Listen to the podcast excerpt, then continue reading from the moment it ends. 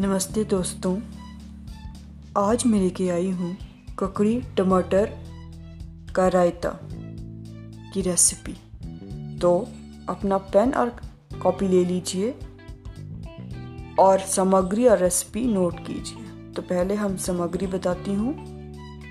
ककड़ी 100 ग्राम, तकरीबन दो ककड़ी, टमाटर दो 100 ग्राम, दही, दो कप लगभग 500 ग्राम तेल, एक दो छोटा चम्मच तेल, एक दो छोटा चम्मच पुदीना पत्ते, दस बारह कड़ी पत्ता, दस बारह हींग, एक पिंच हरी मिर्च, एक बारीक कटी हुई नमक, एक चौथाई छोटा चम्मच से कम या स्वाद अनुसार काला नमक, आधा छोटा चम्मच या स्वाद स्वाद अनुसार जीरा, आधा छोटा चम्मच।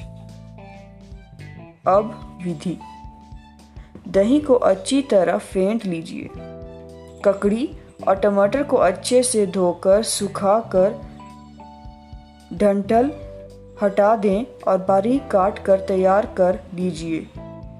पुदीना के पत्ते और कड़ी पत्ते, पत्तों को अच्छे से धोकर छोटा छोटा काट लीजिए।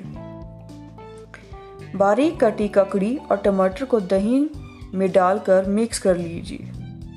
लीजिए। ककड़ी टमाटर का रायता तैयार हो गया। नमस्कार।